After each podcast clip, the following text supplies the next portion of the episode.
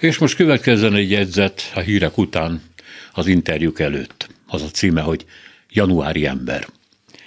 A január köztudottan az újrakezdés, a remény ideje, de ezt a januári emberek a januárnak már nem igen hiszik el.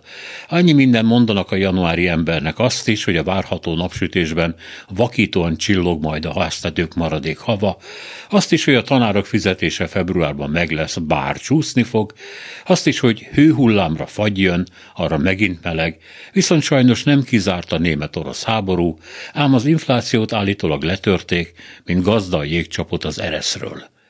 A bé ká ká hol azt mondja, nem ritkít járatot, hol meg azt, hogy mégis, de hát a mondás nem számít.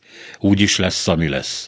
A januári ember képzelgő típus, már látja, hogy a villamosok és a buszok a levegőbe emelkedve pukkannak szét, mint a lufik, amíg a járatszám egyharmaddal nem süllyed.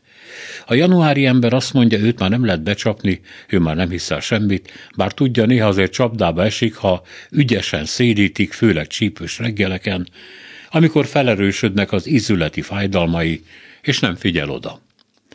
A januári ember, akit ezen a héten havas eső mosdat majd, bár erről se kérdezte meg őt senki, hogy akarja-e, amúgy mogorván is kedves, gyerekszerető, és tényleg megenyhül, amikor a téli nap sugarai laposan áttörnek az ablaküvegen, és nagymama fényképe is felragyog a falon.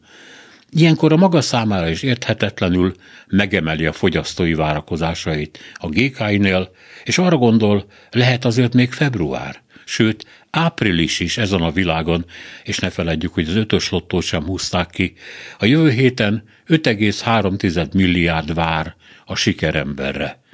Hát nem lehet annyira pessimista, hogy ne vegyen egy szelvényt.